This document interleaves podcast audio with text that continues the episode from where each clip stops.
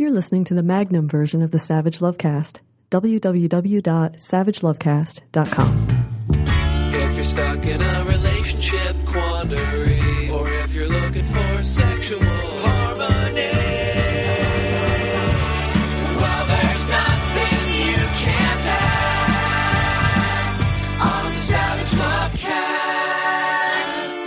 If you're a right wing politician who's part of an anti Semitic authoritarian government that attacks immigrants and refugees and minorities, shuts down newspapers and universities, undermines the rights of women, and attacks gay people, you don't want to go to a massive gay orgy, particularly if you're the guy who's bragged about writing anti gay bigotry into your nation's constitution. You do not want to go to a massive gay orgy. Well, actually, that's not right. Of course, you want to go to a massive gay orgy if you're that guy. If you're the guy who bragged about writing anti gay bigotry into your nation's constitution, there is probably no place on earth you would rather be than a massive gay orgy. What you don't want to do, if you're that guy, is get caught at a massive gay orgy. And Joseph Szájer, that cocksucker got caught. Szájer is or was a Hungarian member of the European Parliament. He is or was a member of Hungarian Prime Minister Viktor Orban's political party. Orban campaigned for power, attacking immigrants and minorities, and once he got power, he ended the independent judiciary and shut down the free press and universities, and continues still to this day to attack and demonize LGBT people. And Joseph Szájer, politician, part of Orban's political movement, that guy got caught at a gay orgy in Brussels after helping draft Hungary's quote unquote pro family, actually anti gay constitution. Szájer probably would have gotten away with attending that massive gay orgy. He has doubtless gotten away with attending massive gay orgies in the past. But gatherings of more than four people are currently banned in Belgium to prevent the spread of coronavirus, which is why the police raided this gay orgy. And it was the police showing up that prompted Szájer to pull up his pants and grab his backpack and jump out a window. The police arrested him on the rooftops of Brussels with cum on his breath and drugs in his backpack. Szájer resigned from the European Parliament and apologized to his wife and his voters for the quote unquote misstep. Let he who is without sin, let he who hasn't misstepped his way into a drug fueled 25 man gay orgy in the middle of a pandemic throw the first stone. Oh, hey, and if there are any Hungarian drag queens listening to this show, misstep would make a really great drag name. There is no way to quantify just how much of the gay bashing that goes on in this world, in politics and families and churches and mosques and temples, is committed by self hating closet cases. But we can safely say it's a lot. Because this Szájer piece of shit, he's not the first anti gay politician to get caught with a dick in his mouth, and he won't be the last. Guys like Szájer attack other gay people to distract straight people from any tells that they might be gay. But these guys, they can never resist the biggest tells of them all. They can't resist climbing on that dick. They can't resist sucking off that rent boy. They can't resist attending that 25 man gay gangbang even during a pandemic.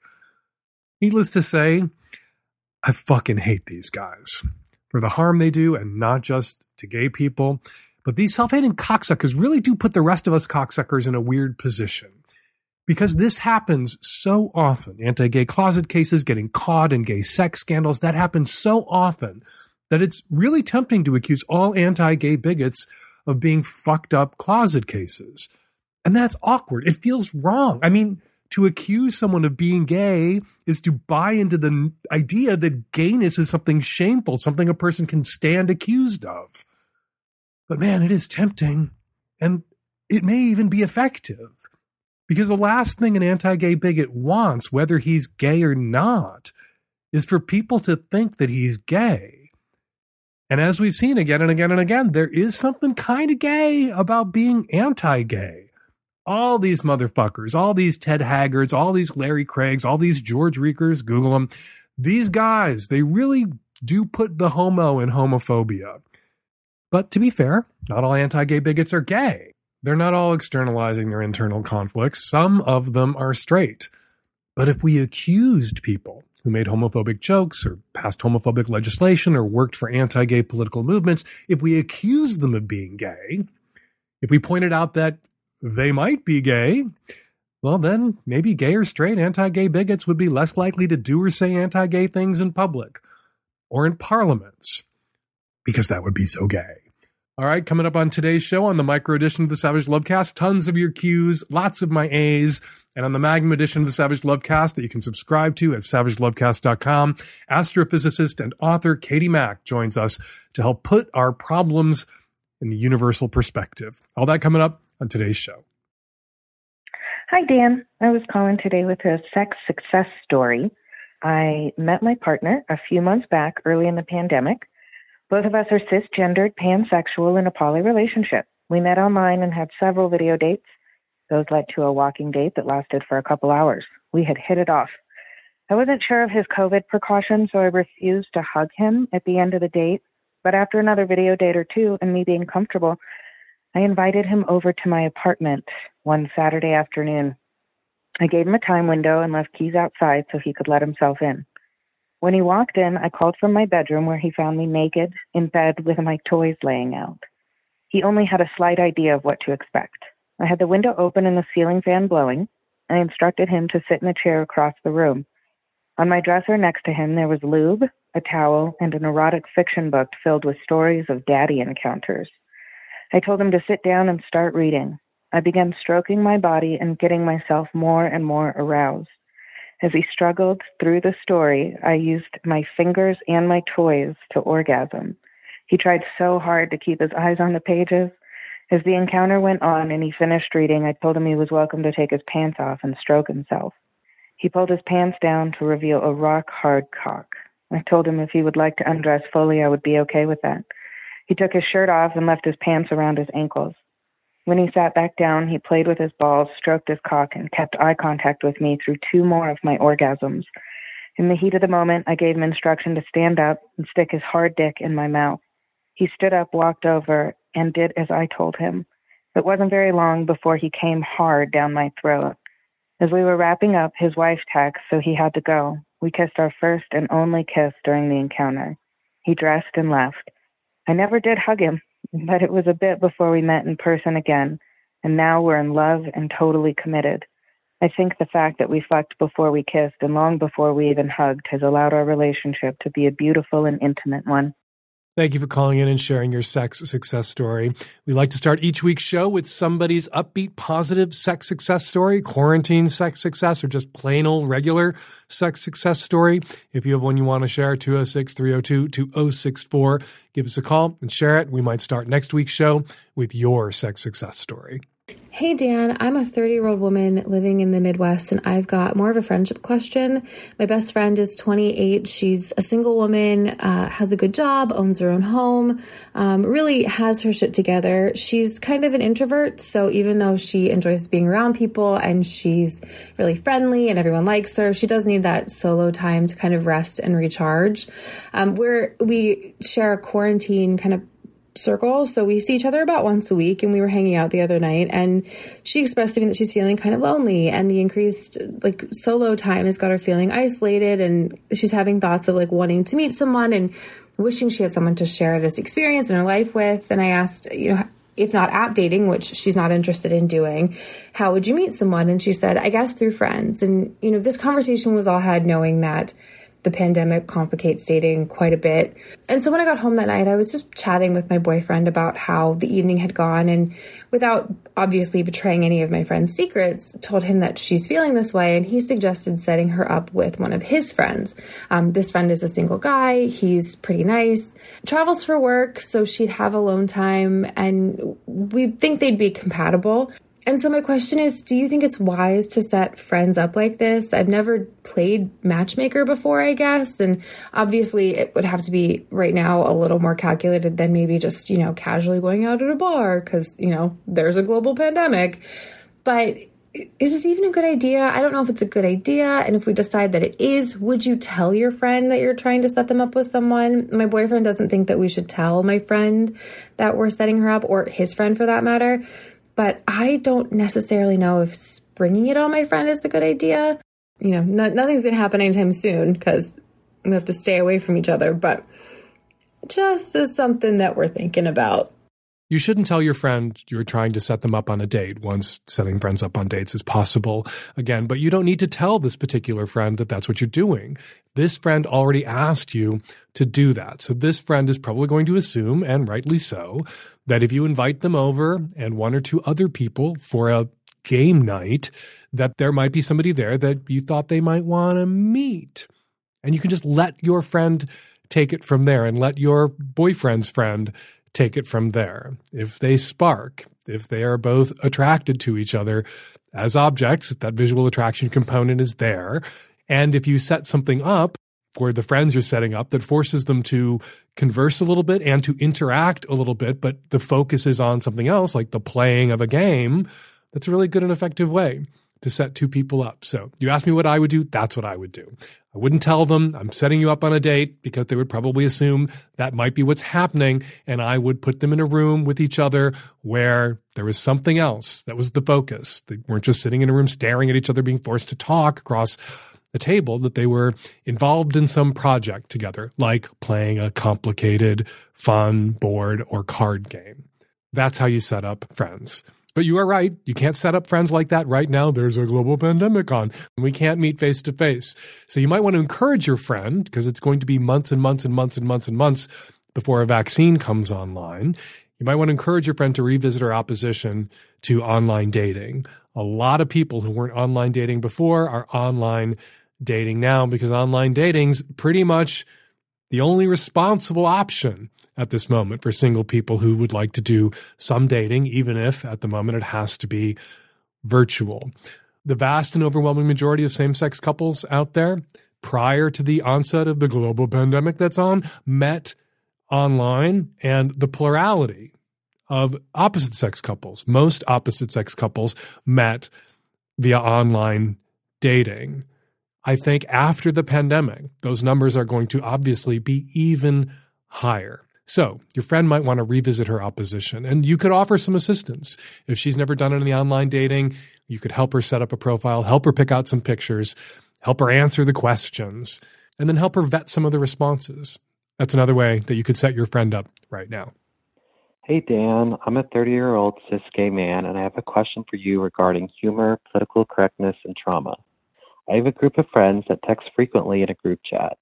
The conversation in the chat is often crude, sexual, and full of jokes. Some of the jokes are immature and harmless, but many I find to be borderline or outright offensive. Up until recently, I've regrettably held my tongue. The other day, one of the girls in the chat made a rape joke, and I piped up to say that I didn't think joking about rape was funny. The response I got from her was, Well, let's put it to a vote to see if the chat finds it funny. Having had enough, I declared that I didn't find it funny and that I was leaving the group chat. I'm currently dating a 40 year old cis gay man, and we've been together for about a year. He was also in the chat, and I'd voiced to him on previous occasions that rape jokes make me uncomfortable, and I think that they're tasteless and offensive. He was not at his phone at the time of the exchange, but also did not bother to reach out to me when he saw it later to question why I left the group chat so suddenly or see if I was okay. When I mentioned this to him, he did not seem to see why it was a big deal. So I decided to disclose to him my experience of being molested and raped as a child. While he was definitely sympathetic to my trauma, he also defended our friend who made the joke and argued that she was a nice person and a good friend to me, that her intent wasn't to trigger or hurt me, and that she would not make that joke in public. He's known her much longer than I have. However, in my experience with her, she often tells off color and politically incorrect jokes. He suggested that perhaps I talk with her and explain why I found the rape joke to be so offensive, but I don't think I should have to lay out my trauma for her or that it's my responsibility to educate her as to why sexual assault jokes aren't funny. It's 2020, and I feel like people should know that their words matter, and joking about sexual assault can be jarring to people. He asked, Well, where is the line about what you can and can't joke about? A joke about clubbing a baby seal could be offensive to a vegan. Our conversation did not really go anywhere, and while he seemed to somewhat understand why I was upset, he also said that people in general need to have a little bit thicker skin and he and be aware of intent. We dropped the topic, but I did not necessarily feel supported by my boyfriend in the moment, and he still engages in the group chat and is of the mindset that he and I just have different outlooks on humor. I still interact with these people, however, not in my group chat, but I'm trying to decide where to go from here. Am I a hypocrite if I pretend like nothing happened and move on? I've definitely taken a step back from my friendship with the girl who made the joke. Should I continue to engage with my boyfriend on this topic? What should I do, Dan? I'm not sure quite how to say what it is that I want to say because I don't want you to think, caller, that I am being flip or in any way not taking your point or your trauma seriously. And I'm very sorry to hear that you were molested and raped, uh, assaulted as a child. That's terrible. But I can't help but wonder what that rape joke this woman told in that group chat was. Because I think rape is something that can be joked about. It depends on what the butt of the joke is, what the target of the joke is. John Mulaney is a comedian that I love, slightly problematic, but I love him. He's really funny he has this bit he does about walking in a New York City subway down a long hallway, and the woman in front of him picked up the pace. And so he thought that she could hear the train coming. And so he picked up the pace, and it was two o'clock in the morning, and they were the only two people in this long hallway. And then she started to run, and he started to run, thinking the train was coming. And at that moment, he realized that she thought he was following her and about to attack her. And it's an extended rape joke, basically, but it is the circumstance and, and the tragedy of the circumstance that is being highlighted. And the butt of the joke really is John Mulaney and his obliviousness as a man in that moment to what the woman that he's walking down a hallway with or a subway tunnel with in the middle of the night, what her perceptions might be. And it's an extended rape joke that draws attention to male obliviousness and the fear that women live with day in, day out in a rape culture. And I think that a man who sits in an audience and listens to John Mulaney's extended rape joke may, after laughing his ass off, because it's a very funny bit, be a little less oblivious the next time he is walking behind a woman on a sidewalk in the middle of the night when no one else is around or in a subway tunnel or anywhere else. He may, by dint of hearing this rape joke that John Mulaney told, be more sensitive and less oblivious to what the woman in front of him or the woman on the street with him may be experiencing. So I do think a rape joke can be told. I don't know if the rape joke that this woman told in this group chat that you say is often very offensive and un PC was that kind of joke where women and rape victims weren't the butt of the joke. But perhaps women and rape victims, by the dint of this joke having been told, may be, in fact, safer in the future. That this joke and the wisdom that is sometimes relayed in a joke, or the wisdom that's certainly relayed in John Mulaney's long extended rape joke, may make the world a better place for victims of sexual trauma, victims of rape. So, I don't want to say that it's never okay to make a rape joke because sometimes it is okay. And sometimes we all benefit from a certain particular kind of rape joke being told. Now, caller, if you didn't get the kind of support you wanted from your boyfriend, you should tell him that. You should tell him the kind of support that you expected from him in that moment and explain why you were disappointed.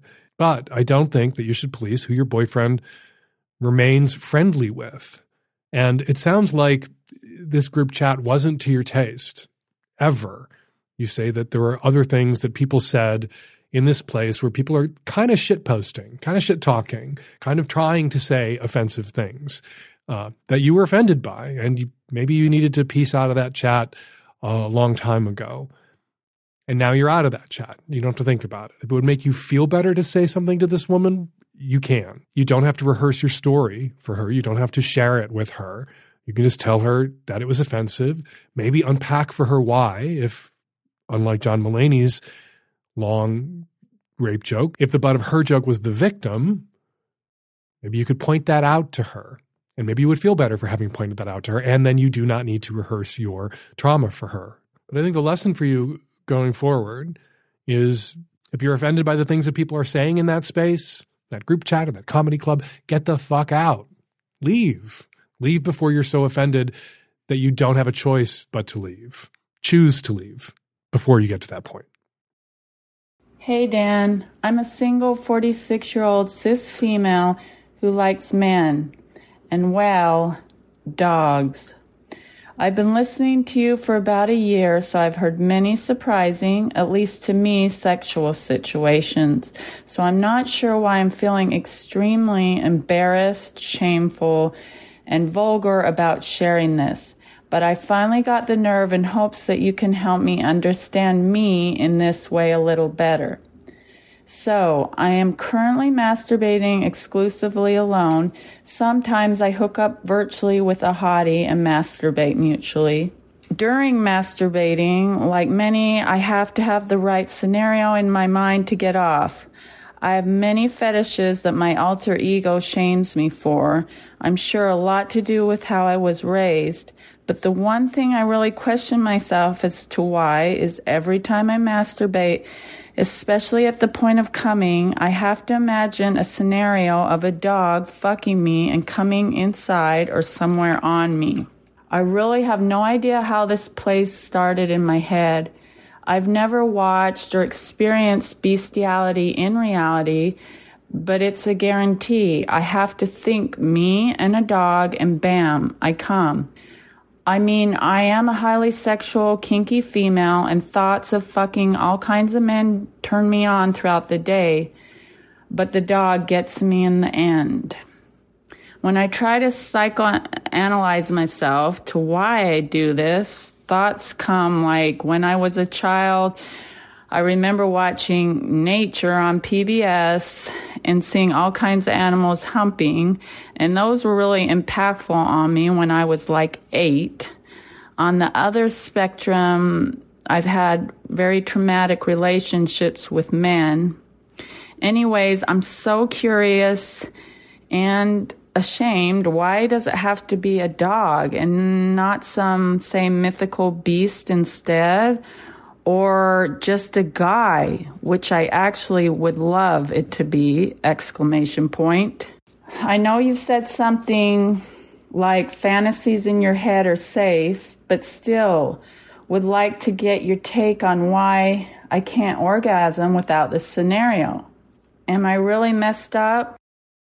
A few months ago, I mentioned uh, on this podcast a friend who fantasizes about and gets off fantasizing about being castrated. And this resulted in some friends, other friends, trying to guess which of our mutual friends was the friend that I mentioned who fantasizes about wanting to be castrated. So I'd like to make it clear that this person I referred to as a friend who wants to be castrated is somebody I met through the column, somebody who wrote me a note and I wrote them back and we got into an exchange and we swapped phone numbers and we texted for a bit. Um, and they're one of those weird online relationships, weird sort of virtual relationships that new technologies have made it possible for us to form. And so that is the friend I was referring to. It's not actually anybody in my social circle. Everybody else in my social circle, please take note. It is a friend out there on the ether in the world, someone whose existence I verified. I'm not talking to somebody who's just having a wank leading me on. And I was really fascinated about that. And one of the questions that he and I have sort of discussed via text is why that?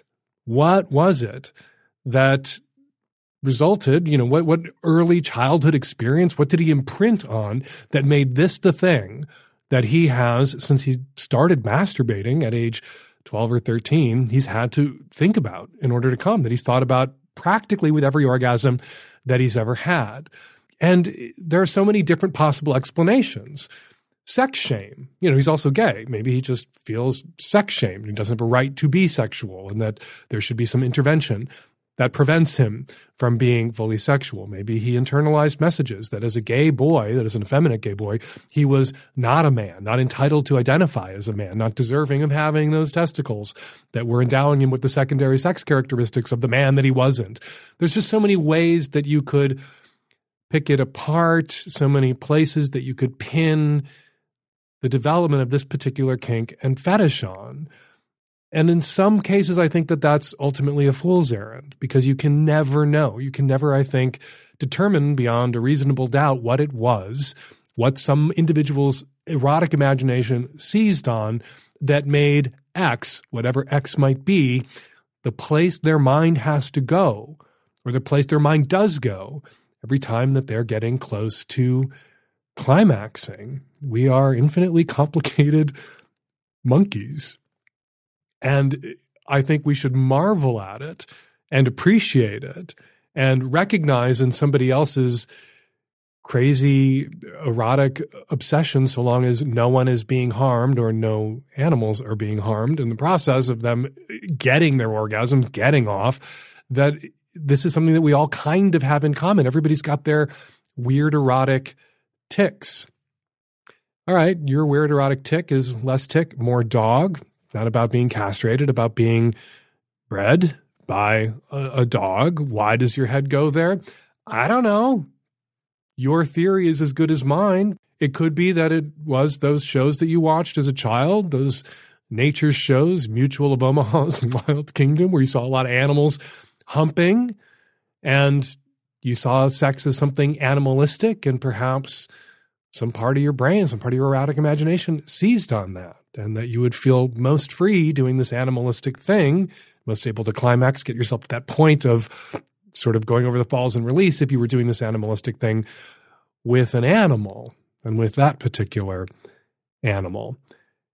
What do you do about it? Well, I think sometimes you can refocus a kink. I don't think you can eradicate a kink, but I think you can refocus a kink sometimes if you drill down on what it is about that kink, what it symbolizes, what its deeper meanings are, what might be at the ultimate root of that kink, recognizing that even if you can identify the ultimate root of a kink, you can never root it out. Is it something about the power of, of an animal?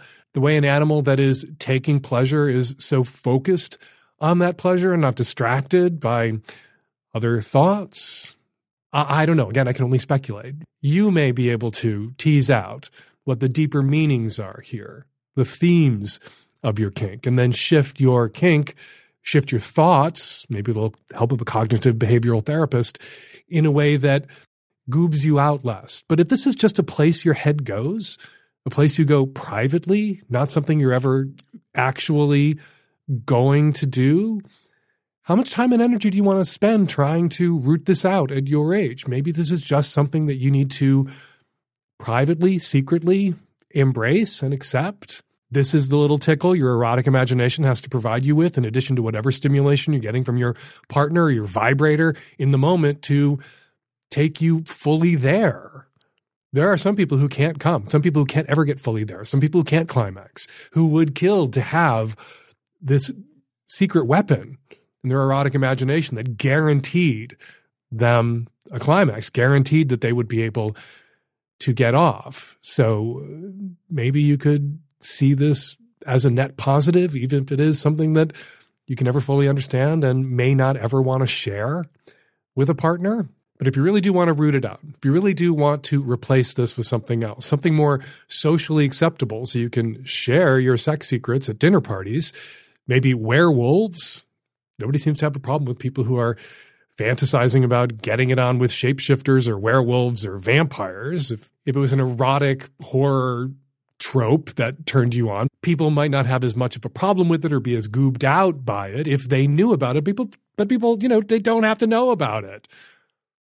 But if you really do want to root it out, again, talking with a cognitive behavioral therapist about changing a thought pattern, it works erotic thought patterns seem to be more deeply wired and really wired into subconscious parts of our brain, reptile parts of our brain that we can't consciously control. I don't know if cognitive behavioral therapy would be as effective with a kink.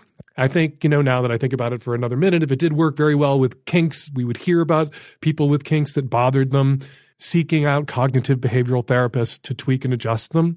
But not eradicate. Again, that's my point. You're never going to eradicate this, but maybe if with the help of a CBT therapist, you can get to a deeper understanding of its meaning.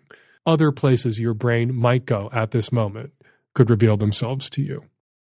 Hi, Dan. So I was listening to a podcast last night, and it was one of these podcasts that people call in and tell their secrets. And as I'm listening, I hear one of my oldest friends and she's sharing how she was molested as a little girl. And I am in a dilemma whether or not to reach out to her or not. I'm thinking obviously she said she like told the secret on a podcast because she needed to let it out and has never told me this. But I know it's her. I'm like 99.9% sure that that's her voice. And even the storyline, like she mentioned something about her family that uh, very clearly it's her. And I don't know what to do. Do I like, I want to support her. So I don't know if I like let her know that I know that shh, this happened and that I heard this thing, or do I just honor her privacy and not say anything? I, I don't know what to do. You say this is one of your oldest friends, But then you say you're wondering whether you should reach out to her or not. That leads me to believe that even if she is chronologically one of your oldest friends, she's not currently one of your closest friends, nor are you one of her closest friends. I assume what you mean by reach out to her now is that you haven't reached out to her in a while and may not have been in contact with her for a while. So you may not be the right person or the right friend to come out of the woodwork after however much time to, to ask her about this. Or you could be the perfect friend because you may be that person who's at a bit of a distance and a bit of a remove. And in the same way, the listeners of that podcast were at a distance and a remove, and that made her feel more comfortable sharing this secret about herself. You may be the perfect person for her to open up about this trauma or continue to open up about this trauma. So it's a real dilemma because you know the premise of this platform is the anonymity. It's a secret being shared. Her name isn't attached to it. It may upset her for her to realize, and this is something that I hope she realized in advance that other people listening to the podcast, somebody among those other people, particularly if it's a popular podcast, may recognize her voice, recognize her story. And then it won't be, at least in that particular listener's head, an anonymous story. And it won't be, therefore, a secret or a secret that she's keeping from you anymore. Even if you are, I hope, respecting her privacy, not blabbing about this to other friends you may have in common who haven't listened to this particular podcast. You know, when it comes to things that people know, it's hard to not know what you do know. And maybe this belongs in that file you know, it's difficult to pretend not to know something that you do know. You stumble over evidence that somebody's cheating on you by snooping, it's hard to pretend that you don't know that. When you hear somebody, your oldest friend or one of your oldest friends, sharing something traumatic on a podcast that they suffered that you weren't aware of, it's difficult to go on pretending not to know this thing about them that you now know, particularly if you didn't violate their privacy, really, in any way. You listened to a podcast. They shared this with the podcast to be broadcast. And that's how you discovered it. Ah, what would I do if I were you? I think I would err on the side of reaching out to her. Maybe reach out to her, reestablish contact, catch up with each other, and not bring this up.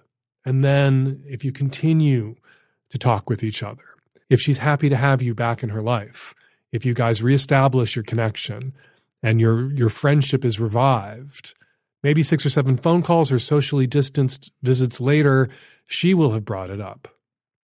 If not, then perhaps you could bring it up. It might offend her, it might upset her, but if she needs support, if she needs supportive friends in her life now, if this is something that she is beginning to process in a very public way now, and she needs support, and she very well might, I think erring on the side of tiptoeing up to offering her that support is the right thing to do. Reach out to her first without bringing this up right away and get a sense for how she's feeling, how she feels about you, and what she might need from you as a friend in the future. Hey, Dan, a big fan here. Thank you so much for your advice over the years. And, you know, you've truly changed how I view uh, monogamy and communication in relationships. So I hope you can help me. Two weeks ago, my partner and I broke up. I'm 33 and he's 28. I know 33 isn't that old, but I'm old enough and I've dated enough to know that this was really special. I really love him. He's my friend and my partner, and we just have such a wonderful time together. He broke up with me because he felt we were going different places in our lives, mostly that I absolutely do not want to have children, and he does. And he felt that in the end we wouldn't end up together and it was reckless to kind of march down this path of togetherness knowing that it would have to end and that we might end up getting more hurt we had talked about future plans together. Specifically, uh, we rock climbed together outdoors a lot, and we had both wanted to take some time off together when this pandemic was over to go climbing. We just had so many things that we wanted to do. However, over the last couple weeks, since we broke up, we've been talking and spending time together, and um, yeah, we can't really seem to let each other go at this point, since I don't want kids, I'm pretty happy to kind of coast along and enjoy spending time with him. He really loves me and was upset when we broke up. We both want to see if there's any way we can stay in each other's lives. I guess I need to know if there is another way to define a relationship. We're talking in the next couple weeks about what we can do moving forward, and I just need an understanding of what there could be. If um, dating with an expiration date is a stupid idea, friends with benefits seems like a weird label. We want to stay together and be intimate and spend time together, even though we both know it will ultimately end. Dan, do you think this is a bad idea? How else can we define a relationship that isn't, you know, monogamy, polyamory, friends with benefits, in that we were in love and we are in love and we're partners, but there is an end date.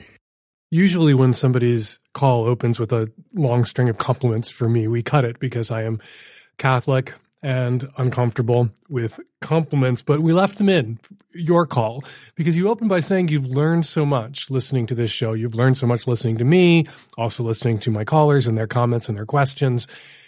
And yet, you're facing really a manufactured crisis in this relationship because he wants kids and you do not. And somehow that in both your heads means you can't possibly be together. But I think if you'd been listening closely to the show, you would have heard by this point that there are so many different ways for people these days to create families. And it would be possible for him to have children with another woman, to have another relationship, to have a parenting relationship with another woman, to be the known donor and dad, involved dad in the lives of a lesbian couple that wanted to have children, and that you could play a role in those children's lives without having to be a full time or custodial parent or even a particularly involved adult if you didn't wish to be. Or he could have kids on his own, live with them separately. You could maintain your own. There's lots of different ways that you could have what you want or not have what you don't want, and he could have what he wants, and you could still be together. And I don't think you have to put an expiration date on this relationship, and obviously neither of you wants to end it at this point. So don't end it. And who knows? You know, early in a relationship, something that feels like a deal breaker, you know, a faith you want to raise your kids in, or whether you want to have kids or not, or what part of the country you want to live in, or whether the relationship's going to be opened or closed. People can not it's not quite compromise on those things. I don't want to say compromise on those things. People can change. People can realize later on that they want something different or that they want you and going without kids or anal or monogamy or polyamory or whatever it might be is the price of admission they're willing to pay to be in the relationship. So I think you two should continue to see each other and for you two to look around your community and see if you can't find examples of other people of other people who are in love and still together who found different ways to create family for themselves. Perhaps ways that have allowed one person to parent and the other person to not parent and still stay together. And you rule out polyamory, all right. Doesn't have to be poly. Doesn't mean he has to have a relationship with someone else. Again, he could be the known donor to a single lesbian or to a lesbian couple that wants an involved father figure or father, biological father and dad in the lives of their children. And those couples are definitely out there. And he would get to have his parenting thing and still get to go rock climbing with you. So keep seeing each other, keep climbing rocks, keep communicating, keep talking, keep exploring your options, expose yourselves to other families that have been created in other ways than just the mom and dad at home in the suburbs kind of idea of family we all have stuck in our heads and see what might be possible for you two and allow this relationship to continue to grow. And it may be that the conflict is resolved in the end because, for other reasons unrelated to parenting, you part ways in a, a few years and you'll be able to look back on this as a good short term relationship and not the relationship that you needed to be in for the rest of your life or that he wanted to be in for the rest of his life, but still for this time in your life, it was good. And those sorts of relationships, relationships that are good for us right now, are valid. They have worth. A relationship does not have to end in a funeral home or a maternity ward to have been worthwhile and worth your time. Right now, he's worth your time. Right now, you're worth his time. Only time will tell if you two are going to find a new way to form a family or if you're going to part ways end the romantic relationship and stay in each other's lives as loving and supportive friends. Everything has been pretty exhausting lately. The pandemic is exhausting. The news is exhausting. The election somehow continues to be exhausting. So we thought it might be a relief if we could all contemplate for just a moment the end of everything. Theoretical astrophysicist Katie Mack is, well, she's a theoretical astrophysicist. She's also the author of The End of Everything. Hey, Katie, thank you so much for agreeing to demean yourself by coming on my podcast. Thanks so much for having me. I, I, I love the show. Uh, well, thanks. It's very kind of you to say. I, am a sex advice columnist and podcaster. It's pretty obvious from my title what I do. You're mm-hmm. a theoretical astrophysicist, and I believe the first one we've ever had on this show. We've had comedians and dominatrixes and Episcopal bishops, never a theoretical astrophysicist. What does a theoretical astrophysicist do besides collect syllables? Right. Um, well, so astrophysics is just the study of the universe, things in space, you know, stars and planets and galaxies and things like that. And so, as a theoretical astrophysicist, I study those things from a theoretical perspective. So, I don't do experiments, I don't use telescopes. Um, I'm trying to understand the universe based on, you know, theoretical models and uh, inferences from what we know about the cosmos already. And the area I work in is called cosmology, which is really the study of the universe as a whole, the evolution of the cosmos, the beginning and the end, um, and all of the really big questions.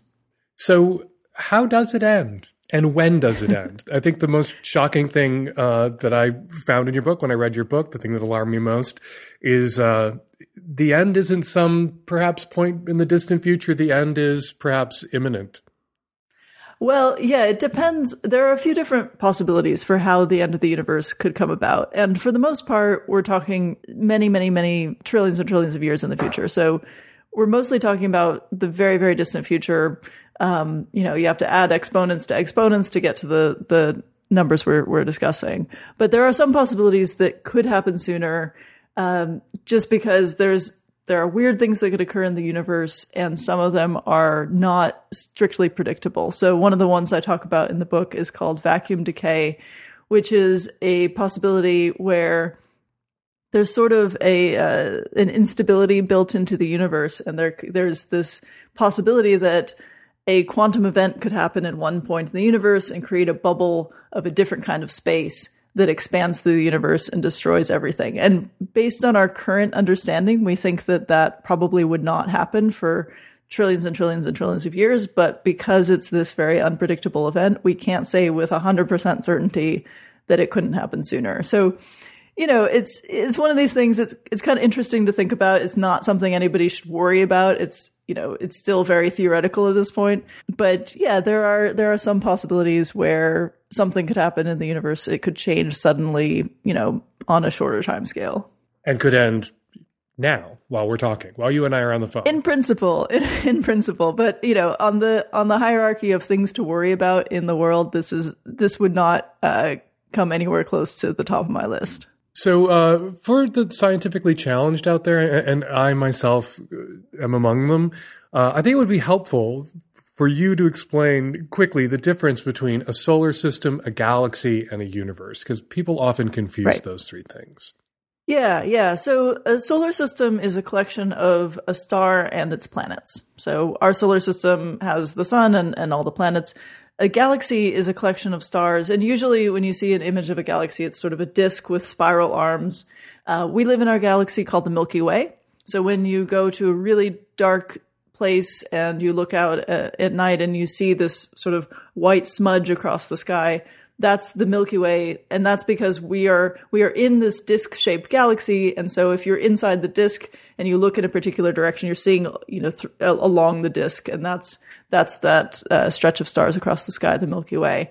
Um, and then you know there are billions of galaxies in the universe. We think maybe even a trillion galaxies in the observable universe, which is the sort of uh, the region of space that we can see with telescopes that we can observe with our instruments and uh, and so the the universe itself extends probably you know much much farther than we can perceive uh, but it has it has all these different kinds of galaxies in it and there are we can see out to something like something like 46 billion light years away. We can see uh, galaxies out there, and there are lots of different kinds of them. They're not all spirals. Some of them are sort of blobs of stars, and uh, we can see them collide sometimes and interact. And there's uh, there's a lot of sort of diversity in terms of how how things come together in the universe. So there's a point coming in, in, millions or billions of years, I can't remember which, where the sun expands and boils the ocean, swallows the earth. Yes. Uh, and our solar system ends. There's a point coming yeah. where our galaxy is going to collide with the uh, with the Andromeda galaxy, and yep. we probably wouldn't survive that if we were still here on Earth and the sun hadn't already swallowed us up. But the universe ending mm-hmm. is a different beast. Yeah, yeah. So so we could potentially survive the Andromeda galaxy collision if the sun had, you know, if the sun hadn't destroyed us. Uh, it depends kind of on on what exactly goes on in that.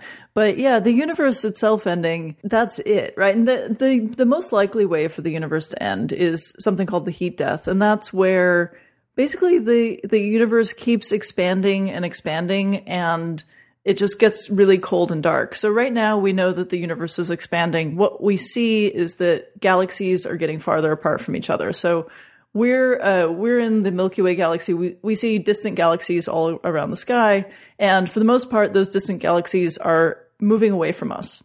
They're also moving away from each other. There's just more empty space happening all the time in the universe, and uh, it turns out that that process is speeding up. So there the distances between galaxies are getting larger faster and faster all the time the expansion of the universe is accelerating and that means that over time, distant galaxies are going to be so far away from us that we won't be able to see them anymore. Um, every galaxy or small group of galaxies will get more and more isolated. And that means that there won't be interactions between galaxies anymore. And since interactions between galaxies is one of the ways that you get new stars forming, fewer stars are forming. And the stars that we have in our galaxy are going to burn out and so over time, you know, we won't be able to see other galaxies. The stars in our galaxy are going to burn out. Particles are going to decay. The universe is just going to get colder and darker and emptier until eventually there's basically nothing left. And, and that's called the heat death. And the reason it's called heat death, the heat there refers to, it's a sort of technical physics term for disordered energy. So basically what happens is there's nothing left in the universe except this kind of waste heat from all of the stuff that ever happened in the universe, just this little bit of disordered leftover energy from everything that decayed. And then there's there's just nothing else can happen. And that's that's the heat death. So that's the most likely scenario. It takes a really long time to to you know uh, complete. Um, and it's a kind of a sad story. so it is. I mean, the only silver lining is it's a it's a it's a point. I guess not in time because it's not about time, but it's a point when there will be no more Trumps. But what other upside True. is there? What was the point of, of existence and, and life if this is how it ends? Well, yeah, I mean, this is the big philosophical question, right? Like, what what do you do with the idea that at some point the universe will end and nothing will have mattered. Um, I mean, if you think about it that way, if you think of the idea that at some point everything about our existence will be wiped away by the, you know, the sort of dis- disillusion of the cosmos, what does that mean for how we live our lives, for purpose in this universe? And that's something that over the course of writing this book, I've I've really sort of struggled with. Like, what does it mean for us if uh, if at some point we won't have mattered. And I think what I've what I've settled on is that we we kind of need to find ways to have meaning in our lives now and to to not seek some external justification, some you know final wrap up where everybody will come around in a circle and say, okay, this is the point of everything. You know, it's it's it, we really have to think about what we want to get out of life now and how we want to live now and not uh, not rely on something external. I-, I wanted you to come on and give some sex and relationship advice because I thought that would be hilarious considering your Mhm. perspective. You know, that's mostly what I do is try, help people try to put things into perspective. And I think you have a longer range perspective than I do. and I just want to throw some questions at you and, and see how you do. But before we get to the questions, I want to ask you uh, everywhere I go in liberal Seattle, I see those giant Meteor 2020 just ended already bumper Right. stickers. Uh, Yeah. And they play a certain way for me. I imagine they play differently for you. it's interesting. There there is this kind of nihilistic uh, vibe in the world today, and and I get it. You know, I I see the news as well. You know, I know what's going on in the world. I understand uh, why people are sort of craving that. You know, just just destroy everything. You know, blow it all up. Um, you know, I I try to I try to avoid that that kind of. Uh, that kind of feeling myself but but i understand it and i think maybe that's one of the things that really drew me to writing this book is being able to contemplate you know that ultimate destruction in a way that's is not the kind of danger and destruction that is immediately threatening to myself and my loved ones. And so i don't have to worry about uh, about that. It's it, you can you can have this sort of this sort of vicarious uh, enjoyment of you know things blowing up and being destroyed and you know giant bubble of death moving through the universe or whatever and and uh, not have to take it too personally. So i i do enjoy that aspect of of what i study All right, uh, let's take some calls together. How do you feel about giving a little sex advice? i'm i'm happy to this this sounds fun Hey Dan, straight male in my 40s from the Midwest and Magnum subscriber. My question is from a mental and emotional framework, how should one approach having penetrative sex for the first time, and how should one handle the unexpected breakup after this first experience? I was 22 and this woman I met was beautiful and amazing. There was a strong mutual physical attraction, and within a week, I was a virgin no more. I stayed on cloud nine for almost four months. The sex and living in the moment was the easy part. Things were great until six weeks later, something changed. In all my relationships I've had, except my current one to this point, this change or flipping of the switch, I call it, would eventually occur. And listening to your show, I think all my relationships ended when the NRE ended. Anyway, I had this fairy tale, happily ever after mentality, just like it happens in the movies. When this relationship ended, the sadness and abandonment I felt was overpowering. I told her I was ready to tell her that I loved her. She responded, Care about you maybe, but I will never love you. This was crushing to hear. The sex did something to me. It was like this emotional weapon I could not control. I felt betrayed and that she ruined my dreams. But as I have matured and seen how relationships work, a loving relationship has to be your partner's dream as well. At the outset, nothing was communicated. We just went with our feelings and kept seeing each other. We rode the wave as far as it would take us. Inevitably, I guess that is how breakups occur and feelings get hurt. Let's just say we were not on the same wavelength. This all or nothing emotional mentality killed me. One month she could not get enough of me. The next month she wanted me out of her life forever. I felt a special bond. I have learned the hard way once the magic is gone and she leaves, you can't argue your way to get it back or say it's unfair. Emotionally, when it comes down to it, should sex be approached like having a good or bad meal? For instance, say you are having a hamburger. You can say it's good or I've had better, but you don't long for it or regret its loss after it's been eaten. Should the motto of any relationship be to expect the unexpected and take a breakup with grace and walk away speechless when it's all said and done? I feel I did not handle my ex's sudden switch very well. I definitely do not feel I was left better than I was initially found either. I had to learn the hard way. What would you have told the 22 year old me?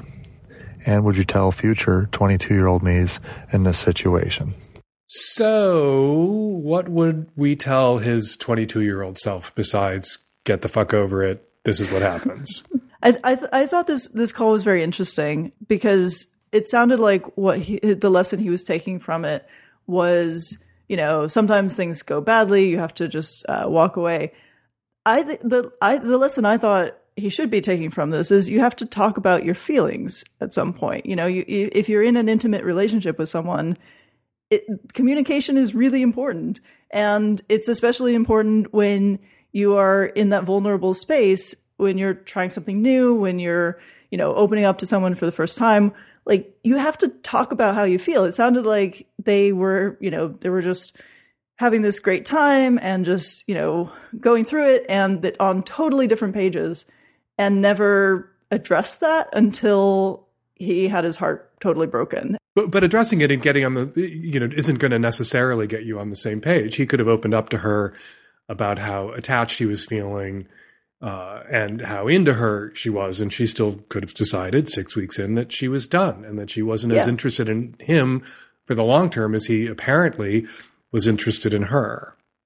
Yeah, and that's you know, and that's something that that can happen when you talk about your feelings. That that is a, another kind of vulnerability that can occur. But I think that it's also that that's fair. People have different feelings about things and different expectations. And if you if you don't ask and you know you just assume that because you're really into it and you're really happy, the other person's going to be really into it and happy and and expecting something for the future. That's a recipe for for that shock coming you know? You can't necessarily talk through and make everything okay you know? Um, it's it's very tempting if you're the sort of person who thinks too much about things to think well it's just a matter of everybody has to have all the information and then we'll all agree and it'll be great right? And this is this is a trap i fall into like oh the problem is just that we haven't explained it all enough. Like no that's not always going to work.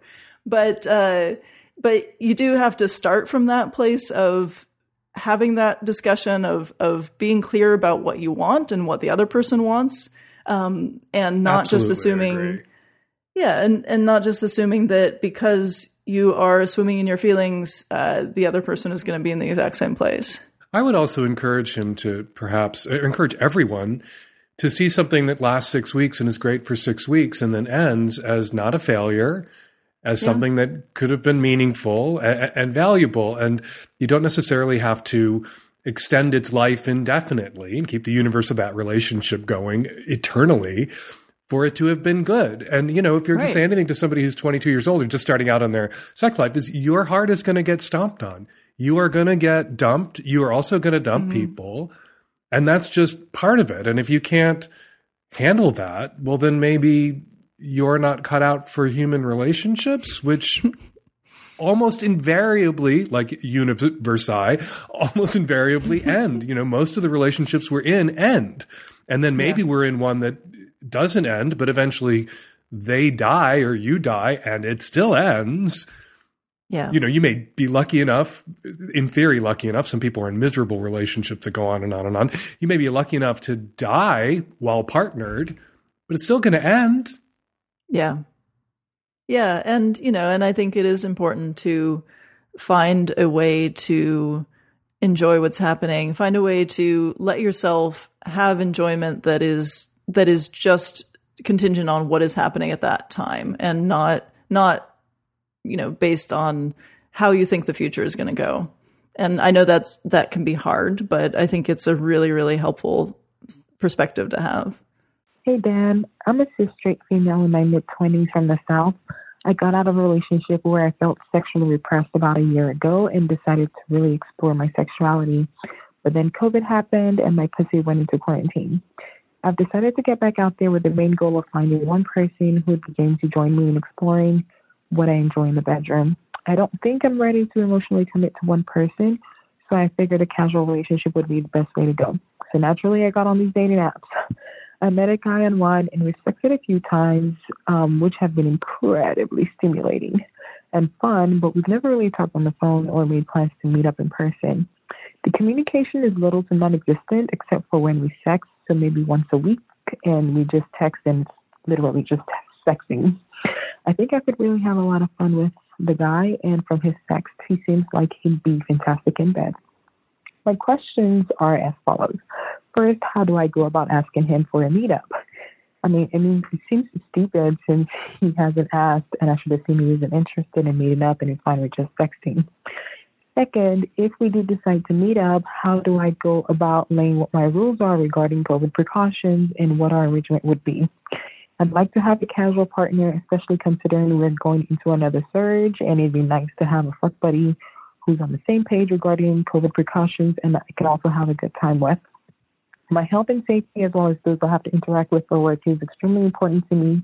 I don't want to jeopardize my life or anybody else's life by transmitting COVID to them. Lastly, how and when do I go about communicating what I'd expect from the arrangement? I'm not planning to marry him or pursue anything more than a sexual or casual relationship. At the same time, I don't want someone who's aloof and would be cold. I mean, this is hard, right? Because, you know, it's always awkward to talk about expectations and safety. And, uh, you know, if you're meeting someone for the first time, trying to figure out where their boundaries are, where your boundaries are. And right now, it's especially hard because uh, we're in a pandemic and you don't know what kind of precautions other people are taking. And, and if it's somebody you've never met before, you don't know uh, what their risk factors are, what their behaviors are. Oh, the stakes are are a little bit higher on everything. And I mean, I think all I all I would say is it's another situation where communication is really important. Where being having an open and honest and frank conversation about ri- the kind of risks you're willing to take, the the risks you're taking in other parts of your life, what kind of stakes you you imagine you have. You know, I think that's that's really important here. I, I think what's interesting here is the the tension, the contradiction, where she wants to keep things casual, but she also wants to dictate terms to this person that she's never even spoken to on the phone, only swapped messages Yeah. with, about Yeah. how they live their life. And that's not something that you can do. You can't insist that it's casual and then demand to know from that person where they go, who they spend time with, what safety precautions they're taking. And even if they tell you what you want to hear, the odds that you may be lied to by someone who just wants to get in your pants, especially if Yeah. they think you're being a little controlling or crazy, are high, pretty high. And so it seems Yeah. to me an unrealistic expectation. First, that this person is interested in something more when you can't even get them on the phone and they only reach out to you every once in a while to swap some sex messages. Sounds like they just might want what you're giving them right now, which is a casual sex messaging relationship. But then if you did reach them and then you laid out everything that you're going to demand of them for a casual sexual relationship, the odds that they would sign up for that seem low. Yeah. Yeah, yeah. I think it's I think it's a really a really hard uh balance to to uh to achieve there. And and the other thing I would say is, you know, ideally everybody would be as completely safe as possible and uh, you know, we would all be taking all the precautions we can.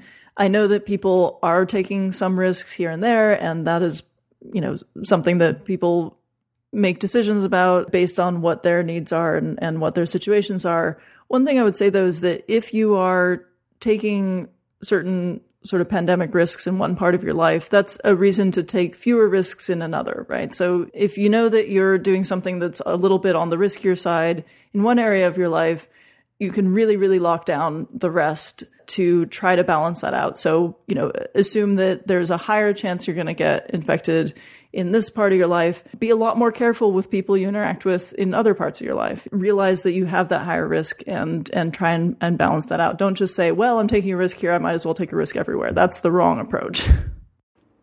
Hi, Dan, Nancy, and the tech savvy at risk youth. 38 year old cis female calling from the southeast.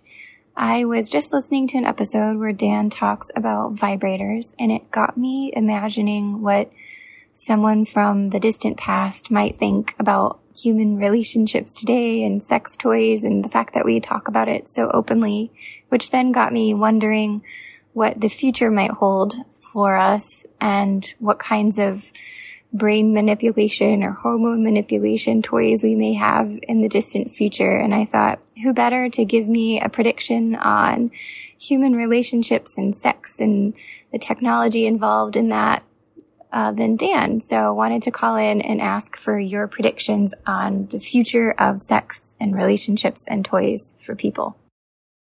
Okay, Katie. So it's millions or billions of years from now, and humans have, you know, managed to travel through all of the universe, and there are humans on some distant planet watching uh, the Milky Way and the Andromeda galaxies collide. Uh, Mhm. And after they're done watching, they decide to fuck. What do you think that they're doing? what kind of fucking are they doing on that distant planet in the distant future? That's an excellent question that I, I, I, do not know the answer to. I, I, think it'll be interesting to see if we really do uh, go go the way of the sort of singularity, artificial intelligence. Uh, you know, we all become robots or or software entities uh, in order to travel the stars. I think that's interesting to think about whether or not that will happen. I think that in the near future, what my uh, Wait, let's expect- let's pause yeah. right there for a second before we blow past that. What you've just imagined is a future where we don't have physical bodies or forms. I mean, that's that's something that that people talk about a lot as a way to, you know, explore the universe more efficiently, right? Because moving mass is hard, right? You have this uh, speed of light problem. Um, it takes a lot of energy to uh, accelerate massive things uh, for you know across spatial distances like just just getting to our nearest star based on current technology the you know the the um, uh, Proxima Centauri the nearest star to the sun uh, it would take probably tens of thousands of years so that's you know that's it's a hard thing to move massive things around the universe and so one of the ways people have talked about getting around that is to translate our intelligences to software and then just beam uh, the software around uh, through radio messages, uh, basically. So it's it's possible if that ever becomes a thing that humans can do, which I do not know. It's possible that there there could be a future intelligence, a future intelligent situation that is largely based in software or or machines, and then I guess you can just decide what your subjective experience of sensation is in within that software. I don't know. I don't know how how that will ever uh, play out, but that could be very interesting. It's funny that the caller says that she was looking at vibrators and thinking someone from the distant past wouldn't understand what that was. We found Neolithic what have to be dildos. We don't know exactly what these objects were being yeah. used for, but they look like sex toys. So I don't think sex toys to someone from the distant yeah. past would be that uh, strange or, or something they couldn't possibly understand. Some of our modern uh, versions of sex toys and the merging and the, the you know the merging of technology and sex toys, I think that would befuddle people even from 30 years ago. I'm a little fascinated about looking at research, current research showing that people are having less sex um, with other humans, with each other, uh, mm. less physical sex, but having a lot of online sex. You know, the previous caller is having a sexting relationship. Mm. That wasn't possible 20 years ago with somebody that she's never met. If you wanted, you know, to interact with somebody, uh, you know, and deploy the sex, the biggest sex organs we have, the ones between our ears, to get off, you had to be in that person's presence, no longer a requirement. Um, and I, that's what I think is so interesting right now, and maybe where we're going in the short term future is so many people are having their first yeah. formative sexual experiences interacting with devices, interacting with technology. And that is going to lead to the eroticization yeah. of technology to, to some extent. And for it to become the focus of some people's sexuality and sexual expression. And that alarms some people, but I'm kind of not morbidly fascinated, just straight up fascinated by that. Yeah, it's it's really interesting. And um, a few years ago, I met a, a researcher named Kate Devlin, who uh, is a computer scientist slash archaeologist who studies sort of people's relationships with technology around sex, uh, among other things. She wrote a book called "Turned On: Science, Sex, and Robots," and she she talks about how you know this this whole industry is is getting more into helping people make connections across distances. You know, um, apps that that allow people to uh, have you know interactive sort of interactive sex toys and things like that that can work across distances and and a lot of the you know there's not a lot of sort of work in terms of actual sex robots i mean that's that's a thing that people are working on it's it's kind of niche but there there's a much bigger market for like artificial companionship. You know, uh, she talks about how people uh, people talk to their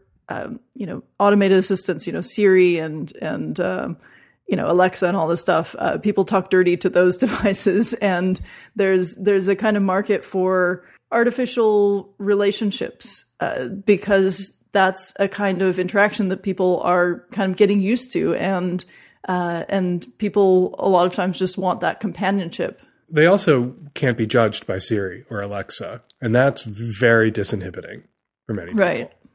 That, that technology Yeah. isn't going to judge Yeah. you or shame you or give you a funny look that throws you.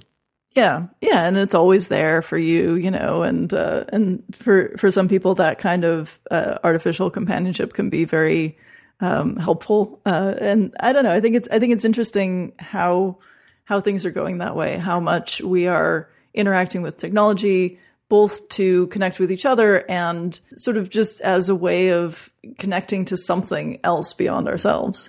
Are you alarmed by the coming of the sex robots? Are you one of those people? I'm not alarmed by the coming of the sex robots. I'm kind of No, pro the coming of the sex robots.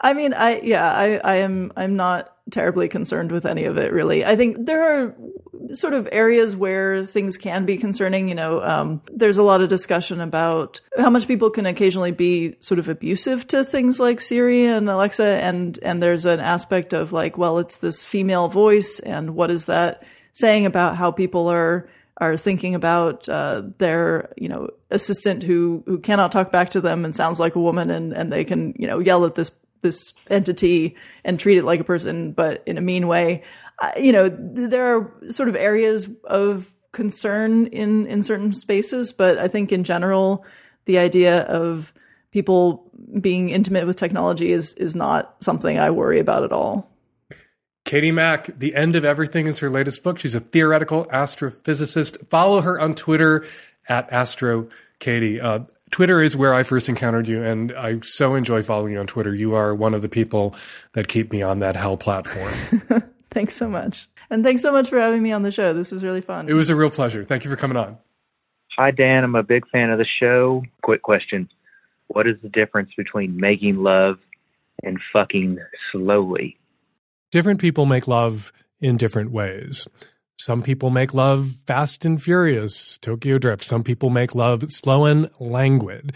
It really is very subjective. What I might think of as lovemaking, you might think of as trauma inducing. It really depends. So you can't just, if somebody says to you, I want to make love to you, I want you to make love to me, assume that what they want is slow and sensuous and languid and that particular kind of passion. You need more info. You need more data than just, I would like to be made love to. Often when people do say, we made love, it is about a certain kind of sensuousness or the, the taking of time, the, the going of slow. But that's not always the case. Some people find slow lovemaking to be tedious. Other people find slow lovemaking to be exactly what they want. Ask your partner what lovemaking means to them and then make love to your partner the way they would like love made to them. And be clear with your partner about what making love feels like or looks like to you, what it means for you, and find somebody who's roughly on the same page. But yeah, slow, sensuous, passionate, lots of kisses, candles, rose petals on the bed. Some people think that's making love. Other people think hanging from the wrists in a sex dungeon and being flogged before being brutally fucked hard and fast is making love. It's personal, it's subjective, and the person whose opinion really matters here, whose preference really matters here, is the person you're sleeping with, not your sex advice podcast host. All right, before we get to your response calls, let's read your tweets. At Chase the Danger tweets, listening to a call on the hashtag Savage Lovecast from a woman whose boyfriend has no kinks and thinking about the boyfriend I had that was completely vanilla right up until the point I discovered his very well hidden giantess fetish two and a half years in. That was a conversation. I think I speak for everyone, Chase the Dragon, when I say we want to hear more about that conversation. Please call in and share. At Mick Sauce tweets, hey, at Fake Dan Savage, P-I-T, penis and tits. Just wanted to double check. Hashtag Savage Lovecast. PIV, penis and vagina, as everyone knows. PIB, penis and butt. PIT, penis in throat. I could have gone with PIM, penis in mouth, but I like my rhymes. PIV, PIB, PIT. Oh, and of course, PID, penis and drawer, for all the peggers out there. And finally, David Tranto tweets, woke up thinking about the bi woman in the monogamous marriage from last week's Savage Lovecast. I have so many thoughts beyond Dan Savages that won't fit in a response call? Do I need to write a pamphlet called Bi Monogamy to get enough clout to come on the show as a guest? David, whose Twitter handle is at the underscore windcaster, posted a long thread after that tweet, not quite pamphlet length, but it's smart and funny and worth looking up. Thanks to everyone who posts about the show to social media. It really helps us pull in new listeners. And if you want me to read your tweet on an upcoming episode of the Savage Lovecast, be sure to use the hashtag Savage Lovecast. And now your response calls. Hi, Dan. I had to leave a comment for the caller that called about complaining about American flag, asking if there's anything for us as Americans to be proud of anymore and things like that. Please, please, caller, talk to an immigrant. You have no idea how lucky we are to live here. Living in America in 2020, even with our problems right now, political division and all these other issues, is doing life in easy mode compared to most of the world. Seriously, stop shitting on this country that provided literally refuge for, for people like me. This is a response to the flag question. And I generally agree with Dan's perspective that the American flag doesn't belong to the right but I wanted to sort of add perspective as a cis black man in the Midwest. I definitely pay attention to the way that people use the American flag, especially if it's, for lack of a better term, obnoxious, uh, kind of like a giant flag in the living room or flying in the patio without a pride flag in addition to it. Anything like that, I pay attention to because at least here in the Midwest, I noticed that it's sort of a Confederate light flag because hardly anyone in the Midwest accepts the Confederate flag. But if maybe you still don't support that Black Black Lives Matter or are harmful towards trans people, there, there's a correlation, at least in the Midwest, I think, to those things. And so I just want to say that to validate the caller uh, and say that she's not the only one who kind of picks up on how people use the American flag. And at least from a racial trauma hyper awareness point of view, I definitely pay attention to that. Hi, Dan. This is a response to the caller from episode 736 who's worried because her boyfriend doesn't have any kinks. He sounds like me. We exist. I am vanilla and I always have been. Listening to the Lovecast, it's easy to forget that the incredible sexual diversity of humanity includes vanilla people too. In this sense, your boyfriend is no more weird than the guy who wants to dress up as a baby or the woman who wants to be pooped on. So, as Dan mentioned, as long as your boyfriend is GGG and a partner willing to help you explore, there's no reason not to take him at his word. And we're going to leave it there. Got a question you need answered or a comment about this week's show? Give us a call at 206 302 2064 to record your question or your comment, or email us your question or comment at voicemail at savagelovecast.com. This Saturday, December 12th, Nancy and I are doing another Savage Love live stream where I'll be answering as many of your questions as I can live from my Christmassy living room. last time we did this, it was a total blast. Go to savagelovecast.com slash events. Get your tickets now. And you have one more chance to catch Hump's Greatest Hits Volume 2 this Thursday, December 10th. Head to humpfilmfest.com for this great compilation of our favorite dirty movies from the last 15 years of Hump. And you now have until January 8th to make and submit a dirty movie for Hump 2021. Hump Films, they can be softcore, hardcore, live action, animation, anything and everything, anyone and everyone goes at Hump. Go to humpfilmfest.com slash submit to learn more. And if you're looking for the perfect gift for someone on your list, consider getting them a Magnum subscription to the Savage Lovecast. The subscription gives your loved ones access to every single Magnum episode. Magnum subscribers, they get more rants, more guests, more questions, more answers. But Magnum subscribers don't hear any ads. Magnums are ad free. Go to savagelovecast.com and buy someone a Magnum subscription today. Follow me on Twitter at Fake Dan Savage. Follow Katie Mack on Twitter at Astro Katie. The Savage Lovecast is produced every week by Nancy Hartunian and me and the tech savvy at risk youth and Nancy. We'll be back at you next week for an installment of the Savage Lovecast. Thank you for downloading.